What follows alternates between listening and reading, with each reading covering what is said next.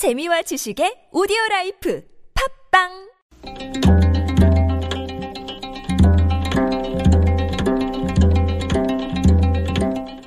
한문학자 장유승의 길에서 만난 고전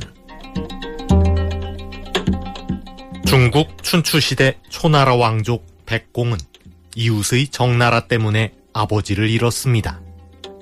백공의 머릿속에는 자나깨나 정나라를 멸망시켜 복수할 생각뿐이었습니다.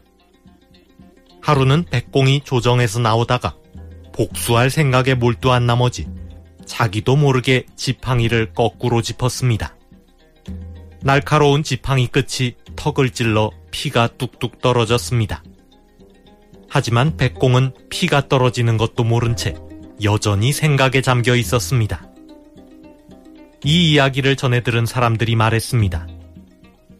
턱에 피가 흐르는 것도 잊어버릴 정도면 무엇인들 잊어버리지 않겠는가? 지혜가 멀리까지 미치는 사람은 가까이 있는 것을 잊어버린다. 한비자 유로편에 나오는 이야기입니다. 다른 나라 생각에 몰두한 나머지 턱에서 피가 흐르는 줄도 몰랐던 백공은 국내의 반대 세력이 자기를 제거하기 위해 움직이는 줄도 모르고 있다가 결국 죽음을 당하고 말았습니다. 멀리 있는 것만 생각하다 가까이 있는 것을 잊어버린 결과입니다.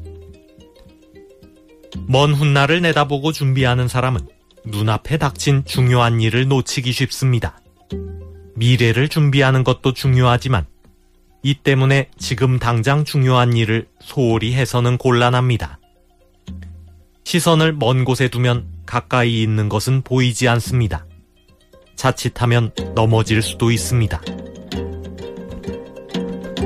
대선 주자들의 행보가 점차 빨라지고 있습니다. 국정감사에 나와 존재를 알리려고 애쓰는가 하면 강연과 현장 방문으로 민심 잡기에 열중하고 있습니다.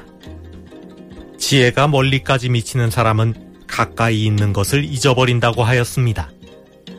아직 1년도 넘게 남아있는 대선에 몰두한 나머지 지금의 자리에서 중요한 현안을 해결하려는 노력을 게을리한다면 대선 주자의 자격을 의심받게 될 것입니다.